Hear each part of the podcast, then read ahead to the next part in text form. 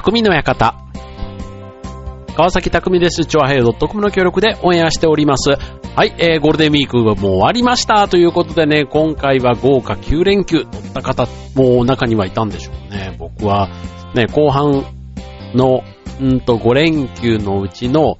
4日間、ね、珍しくね、4連休をこのゴールデンウィークの時期にね、なんか休めたのは、まあなんか、ちょっと一泊二日で家族旅行に行けたりもして、あ、天気がとにかく良かったじゃないですか、今年のゴールデンウィーク。だから、ね、なんかあの、まあ、旅行とか行くんだったらね、なかなか当日ってわけにもいかないから、前もって計画してた方は、だいたいほぼほぼね、予定通り行けて楽しいゴールデンウィークになったんじゃないかななんて思いますけども、まあ、ね、暑くもなくというとこで、ね、まあこの時期、えっ、と、まあ、新緑が良かったっていうのかな。まあ、あの、海の方、外房の方のね、海も行ったりもしたんですけども、まあ、泳ぐにはまだ早いじゃないですか。で、ね、あ、こう、海にね、足をつけてっていうにも、まあ、潮干狩りとかね、ああいった感じで、ね、ちょっと濡れたりしてもそんなに寒くない時期ではあるんですけども、さすがにあんまりビチャビチャにっていう、ね、まだそんな時期ではないので、まあ、一方でちょっとね、神社というか森みたいなところも行ったんですけど、本当にね、あの風がこうね、吹けば、この、なんていうの、この木々の間の、こう、森林浴というか、ね、森のいい香りがね、スーッとこう体の中に入ってきて、あ、こういうのがなんかマイナスイオンとかね、なんかそういうのをね、すごいこう、自然のね、こう、でこう、あとは、こう、鳥のさえずりというか、ね、風の音とか、ね、なんか水のそのせせらぎの音とか、なんかそういうね、なんか自然な音色にこう耳をこうね、こう、傾けるというか、うん、こう、いい時間でしたね。はい。で、あの、まあ、うちはですね、ちょっと話変わりまして、あの、ペットと言ってもな、金魚ぐらいしか、まあ、生き物は今はいないんですけども、まあ、そういうね、金魚以外は、まあ、植物というかね、観葉植物だとか、あと、まあ、野菜ね、まあ、毎年ゴーヤとか植えたりね、今年はね、トマトもね、ミニトマトの苗も買ってきて、今、そんなも植えたりはしてるんですけども、あの、そんなね、まあ、生き物って言ってもね、まあ、金魚っていう、その、一つの水槽の中でね、えー、生きてくれるので、まあ、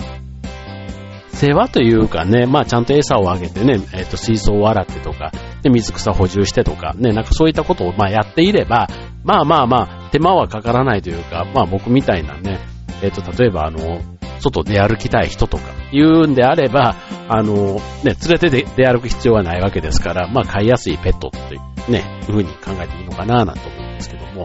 ね、だから犬とか猫とかね、飼ってる人なんかは、本当にあの、まあ、連れて出歩くとかね、また一方で出歩かずにね、こう、過ごすのも慣れてしまえば、まあ、それがね、自分のペースにもなってくるんでしょうけど、ね、なかなか僕は今はちょっとね、それは難しいかな、なんて思ったりするんですが、まあ、そんな、ね、別にペットってわけではない、その生き物みたいなことで言うと、つい先日ね、うちマンションの10階なんですけども、そこにね、なんと、でかい殿様バッタがですね、あの、飛んできててですね、網戸にくっついてたんですよ。で、うちの神さんはね、非常に虫が大嫌いなので、まあ、別にバッタなんてね、まあ、その、そんなにこうね、バタバタこう飛ぶもんでもなければ、まあ、さ自分の顔の方に飛んできたらちょっとびっくりするかもしれないですけど、まあ基本的には噛みついたりね、刺したりもしないわけですから、まあただね、やっぱり殿様バッタって言ったら、大きさで言ったら十何センチぐらいあるんですかね。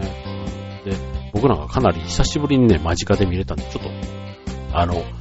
興奮気味だったんですけども、結局そのバッタが夜にたまたま、なんだろうな、一階から飛んできたとは思えないから、もしかしたらね、十何階、上の階に飼ってたとかなんかね、こう、虫かごに入れてたやつからこう逃げて、ね、例えば13階ぐらいあたりから飛んだけども、なんか、地面まで行くには随分高いとこから飛び降りちゃったなって言って、ふっとね、10階に迷い込んだのかなとかなんかいろいろちょっとそんな想像も膨らませながら、じゃあこのね、バッタを捕まえて、10階のベランダからね、また投げ、投げてというかね、やると、ま、しばらくはね、羽があるから飛んではいくんでしょうけど、まあうちの周りってそんなにあの公園がね、近くにあるわけでもなければ、さすがにバッタの力でね、その公園というか森っぽいね、その草むらみたいなところまで、多分無理だろうなぁなんて思うと、ちょっとね、そういうのも、なんか、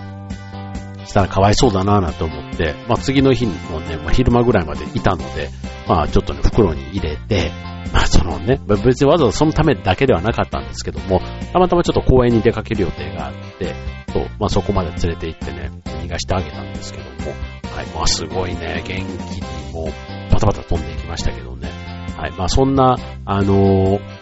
まあ、バッタはね、まあペットってわけではないですけども、まあ昆虫とかね、昔は僕はすごい買うのが好きだったんで、まあ、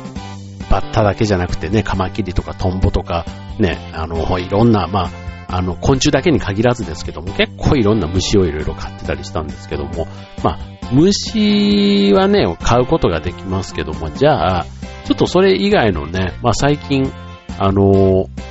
僕の劇団のね、友達で、鍋ちゃんという友達がですね、非常に鳥が好きで、でして、はい。あの、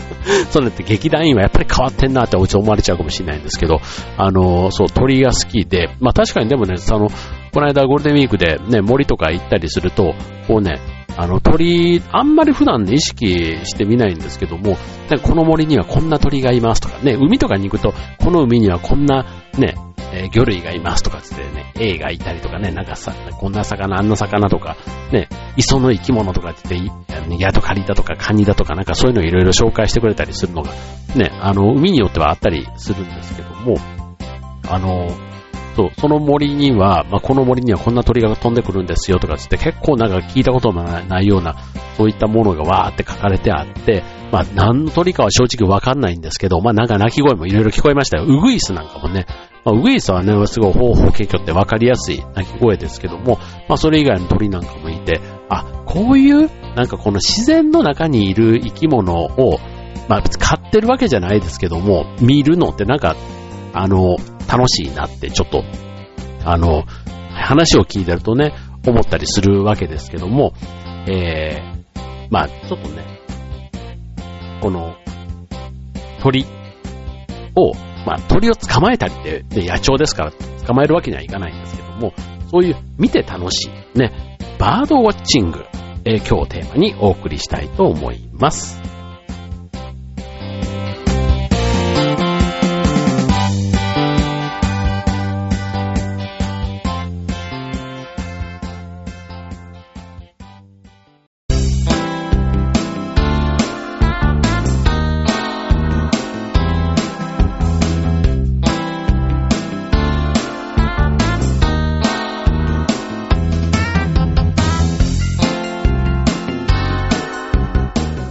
はい、えー、今日のテーマはバードウォッチングということでね、まあ日本語で言うと鳥の観察ということで、結構ね別にこれあの趣味として考えたら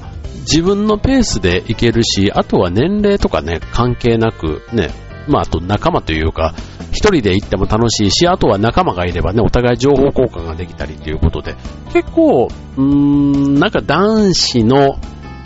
趣味で、うんのめり込んじゃう人の気持ちがわからないでもないかなと。で、あとあの、で、鳥ですから、やっぱりこう、生き物なので、その時その時でいろんなね、こう、格好というか姿というか、で、しかも、あの、素早かったりとか、あと高いとこにいたりだとか、あとね、こう、渡り鳥だったりすると、その季節のその今の時期とか、ね、そういう瞬間瞬間が、あって、で、さらにそれをね、一眼レフとかのいいカメラとかでね、こう撮れた撮れなかったとか、そんな情報交換したりするのもきっとね、楽しみの一つなんだろうなぁなんて思うんですけども、あの、まあ、バードウォッチング。ね、結構バードウォッチャーって言うとあの、こう、紅白歌合戦とかのね、こう、赤と白のあの、カウンター持って数える人みたいな、なんかね、そういうあの、イメージもあったりとか、で、あとはなんか野鳥園とかね、野鳥公園みたいなところでこう、鳥に気づかれないように、こうなんかちょっとね、小窓みたいなところから眺めてみたりとかね、なんかそこに、ね、こう、珍しい季節の鳥がいたりだとか、ね、なんかこう、野鳥の楽園みたいに言われるようなところだとね、本当にね、いろんな種類が、こんなに都会にでも、あの、野鳥がいて、ね、なんかそういうオアシス的になってるところには、なんかすごい、ね、日本でも珍しい鳥がここには来るんだみたいなのを紹介されたりすると、ね、普段こう、で、車で走ってたりとか道歩いてている鳥って言ってもなんとなく鳩とかね、スズメとかっていうなんかこう、あと千鳥みたいなね、ちょんちょん、なんか大体こう、ムクドリとか、あとカラス、うん、こう、まあ、パターンが決まってるというか、なんですけども、ちゃんとそういうね、野鳥のそういうところに行くと、やっぱりこう、自然の鳥なんですけども、結構珍しい鳥がいたりなんかして、全然素人のね、えー、人間でも、ちょっとしたそういう、あの、説明書きがあったりすると、へえ、ほうなんて思いながら、見て楽しかったりするわけですけども、えっ、ー、と、バードウォッチング、ね、ちょっとなんかマツコの世界みたいな、ね、知らない、マツコの知らない世界で、ね、なんかあの 紹介するような今日は、えー、日になってしまいそうですけども、えっ、ー、と、バードウォッチング、えー、発祥の地はイギリスなんだそうですね。で、まあさっき言ったね、まあ老若男女というか、ね、えー、いつでもどこでもじゃないですけども、年齢関係なく楽しめるということで、え、あとはまあ、まあ日本で馴染みがあるかと言われると、やっぱりね、そういうの好きなグループの方、グループというかね、いろんなそういう活動されてる方っていうのは全然いたりして、で、今だとね、本当にインターネットとかで仲間もすぐ見つけられたりするということで、で、まあ、あの、さっきみたいに写真を撮ったりっていうんだとしたらね、それなりにカメラ、ね、それなりのカメラがあった方がいいと思いますけども、本当に自然の中にいる鳥を、まあ、例えば双眼鏡で眺めたりとか、ね、こう耳で、こう五感でちょっと感じたりとか、うん、で、ひょっこりどっかでね、こう、出会うみたいな、なんかそういうちょっとサプライズ感も考えたりすると、まああんまりね、こう最初からこう敷居を高く見るというよりは、まあまあまあ、身一つでちょっと行ってみて、のんびりね、こう、あの、気軽にみたいなところからやってみるには、意外といい趣味になるんじゃないかななんていう感じはしますよね。で、しかもあの、まあ、わざわざさっきね、山とかの中には確かに珍しいのがいるかもしれないですけど、結構あの、僕の住んでるところでも、八津干潟っていうね、そういうあの、鳥を観察できるようなところがあったり、あとはね、そのさっきの野鳥のなんとか、野鳥園みたいなね、なんかそんなところもあったりで、結構やっぱり海辺が近く、かったりすると、その干潟みたいなところに鳥が集まりやすいってことで、そういうところをね、こう保護しているあの、場所っていうのがあるんですね。はい。なので、そういうとこなんかに行ったりするとね、こう珍しい鳥を、まあ集中的に見れるって言ったら変ですけどね。はい。というのがあるというとこで、はい。で、まあ野鳥を見てみたいと、ね、思った場合に、まあ、そういうバードウォッチングの仲間をね、ちょっと探してみるなんていうのはいいのかもしれませんよね。はい。えー、日本では、ちなみに、この野鳥観察っていうのかな？うん。それはね、もう歴史が結構古くて、昭和9年、1934年に、えー、富士山のふもとで、日本最初のこう単調会、えー、探す鳥の会っていうのが始まりなんだそうですね。はい。で、まあいろんなこの日本野鳥の会とかっていうね、そういった会とかにどんどんどんどんこう発展していくんですけども、えっ、ー、と、まあその鳥を見るっていうね、感覚っていうのがね、こう、なんかその当時は、こう例えば鳥っていうと、こう、捕まえて買うとか、食べるみたいなイメージが、なんか強かったらしくって、ただ見るだけって何みたいな、なんかそういうのもね、やっぱりこういうのって、こう、あの、こう、マイナーなものほど、そういうのに対してオタクとかね、まあまあ、ね、あの、ちょっと変わってるみたいな風にこう見られてたようですね。はい。で、まあ、ただ、そういうふうに他人とかに理解されなくても、まあ、あの、どんどん、そこの、その魅力というか、うん、えー、にハマっていってっていうところで、あの、まあ、やっぱりそれぞれのね、人の感じ方で、うん、その、例えばね、鳥、一匹の鳥が、こう、自由に空を飛び回ってんのが見ていいなと思ったり、あとと、ね、飛ぶ姿だとか、ね、あと色が綺麗だとかね、まあ、そういうところは確かにあの、あとはまあ、鳥によってはね、それこそあの、例えば、水に潜ったりとか、魚を捕まえたりする鳥なんていうのもいたりするじゃないですか。ね。で、なんかこう、季節によってね、こう羽の色が変わったりだとか、まあオスとメスで、ね、こう、求愛の活動の仕方が違ったりとか、なんか鳥の魅力っていうのはね、本当になんかあの、その、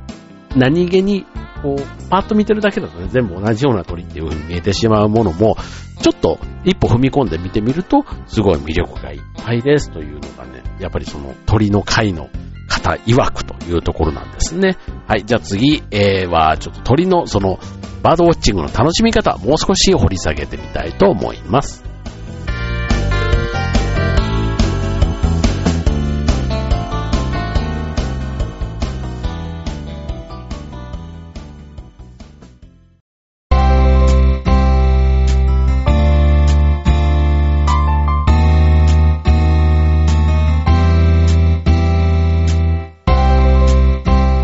はい、えー、今日のテーマはバードウォッチングということでお送りしております。まあ、春のこの季節、ね、鳥たちも元気に活動しています。で、あと、まあ、ツバメとかね、ああいったのも、ね、この春の時期、子育てとかでね、結構あの、近くに、屋根の下とかに巣を作ったりしてね、こう、行ったり来たり、忙しく、こうね、子育てしてるのなんかね、結構ほほ、微笑ましく見れたりしますけども、えっ、と、楽しみ方ということで言うと、まず多くの種類をね、見てみたいっていう、ね、そういう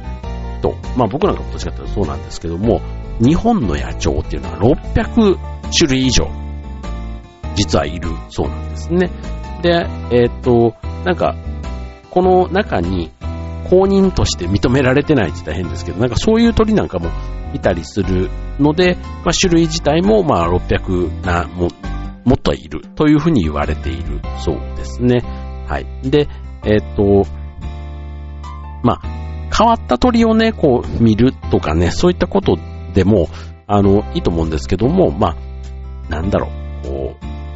いっぱい見ようと思えば、やっぱり、フットワークが良くないと。で、あとは、どこにそんな、ね、えー、だから、ある種類というか、何十、百とかぐらいだったらもしかしたら意外と、あの、こまめに、鳥の集まるようなところに行けばね、どんどんどんどん数を重ねられるような気がするんですけども、あの、ポケモン GO と一緒ですよね。やっぱりこう、全部揃えようとすると、それなりに手間とね、時間とかけて、ね、行くとこに行かないと、なんか見つけられないみたいな、なんかそういうところは、あの、ポケモンに限らず、鳥の世界でもそういうのがあるということみたいですね。はい。まあ、日本ではね、600とかって言われてますけども、世界には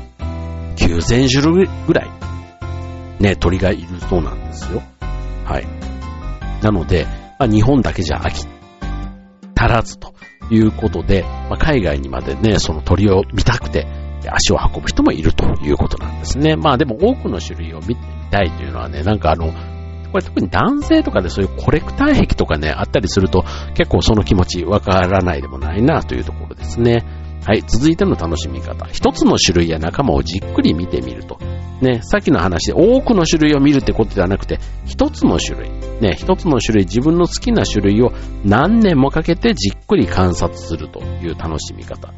例えば、白鳥とか鶴とかね、毎年毎年こう、飛来してくるその鳥を追っかけて、ね。で、しかも特定のね、えー、冬とか夏とかだけ来る鳥とかね、そういった、その季節だけ集中してみて、えー、ね、他の鳥とか、他の季節には全く見向きしないみたいな。であとは例えば、鷹の仲間とかね、そういうあの季節と関係なくその、鷹っていう種類、まあ鷹とかもね、結構、目つきが鋭くてね、結構あの、見た目かっこいい鳥みたいなね、そういったところから入っていく人っていうのもいるみたいですね。はい。まあ、一つの種類の、鳥の種類に、まあ、そういう意味では異様に詳しくなってっていうところですけども、まあ、そういうのも一つの楽しみ方というところですね。はい。で、続いて、えー、一箇所でじっくりと見る。うん。これはまあ、あの、そんなに、まあ、じっくり見る、ね、だから要はその同じ場所に足しげく通ってということになりますけども、えっ、ー、と、まあ、同じね、えー、場所というか、こう、えっ、ー、と、自分のこう、ホームグラウンドみたいなところで、こう、じっくり見てみるというところですね。そうすると、まあ、四季、日本の場合だとね、四季折々っていうところで、やってくる鳥の種類も変わったりしますので、なんか来る鳥がいれば去っていく鳥もいてっていう、なんかそういったところをね、気づけたりするのは、まあ、楽しいかなっていうふうに思いますよね。はい。まあ、あの、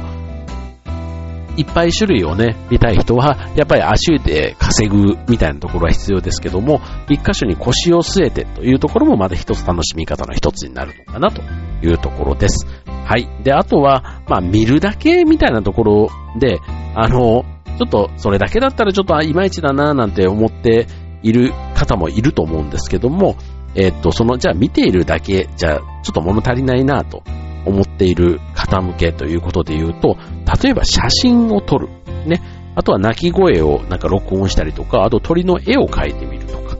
ね。あとは、あの、ちょっと庭とかもしある方だったら、そこにね、絵付けするような感じでね、こう、庭にね、鳥を呼んでみるみたいな、ね、こう自分の興味が持てるような、その鳥との関わり方っていうのを見つけてみるっていうのも一つあるということですね。で、さらにね、この楽しみ方を広げていく上では、まあ、一人だけでね、こうマイペースにね、楽しんでみるというのももちろんいいと思うんですけども、まあ、気の合うね、同じそのバードウォッチングが、こう、趣味になっている人を仲間にすることで、まあ、情報交換もできたりだとか、あとは、まあ、人それぞれね、この鳥に関してのこう感じ方っていうのかな。まあ、さっきのね、一つの種類の鳥ばっかりが好きな人が違う種類の鳥のを一生懸命の人と情報交換したら多分お互いね気づいたりとか、まあやっぱこう趣味の世界って結構あの、お互いね、のめり込んだりしてるわけですから、結構こういう話一緒にこう、あの酒の席でも何でもいいんですけども、なんか意見交換みたいなことをするとかなり盛り上がったりするんですよね。うん。だから、あの、まあ、一人でね、えー、バードウォッチング楽しむよりは、まあ、仲間でいい、ね、楽しむと、まあ、何倍も感動したり、あと、視野が広がるみたいなところではね、あの、いいというところですね。まあ、これはまあ、鳥というかバードウォッチングに限らず、趣味全般に当てはまるような気はしますけどね。はい、ということで、まあそれでね、まあ鳥を見るっていうのが一つの目的だ、楽しみだったとしても、ね、その先にね、まあ一生付き合える友達みたいな、そんなところにまで行けば、儲けもんなんじゃないでしょうかね。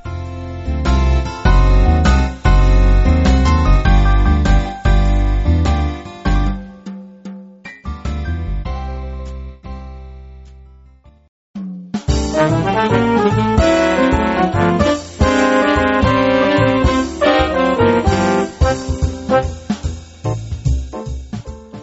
い、えー、今週の匠の館は、バードウォッチングテーマにお送りいたしました。ね、あの、鳥を見るっていうのもいいでしょうし、水族館みたいなところでね、こう、魚を見るなんていうのも、ね、魚、そういう水族館みたいなところで見るのもいいし、あとはまあちょっと自然というかね、磯みたいなところで、まあ自然にいるやつをね、見てみるなんていうのもね、まあそれはそれで楽しいかなって思いますよね。はい。まあバードウォッチング。なかなかね、こう、ちょっと今まで関心がなかった分野ではあるんですけども、なんかそういうね、身近にこう興味を持ってる人がいたりすると、なんかこう、ちょっと、うん、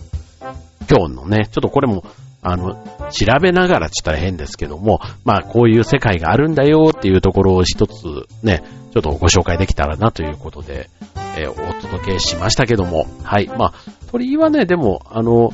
この間、フクロウカフェっていうところがあってですね、えっと、フクロウカフェの中には別にフクロウだけではなくって、まあなんだ、モフモフカフェっていうのかな？なんかそういうモフモ、ウサギとかね、なんかこう、えっと、プレーリードッグみたいなやつだとか、うん。あの、なかなかいろいろいたところだったんですけども、まあ、そこで言うと鳥で、インコがね、あの網の中でこう話し飼いにされてる。で、全部それが手乗りだったりするわけですよ。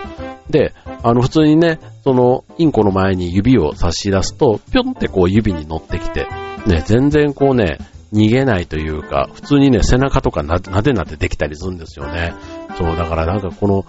なんか人に懐いてるというか、ね、こう、なんかそういうインコ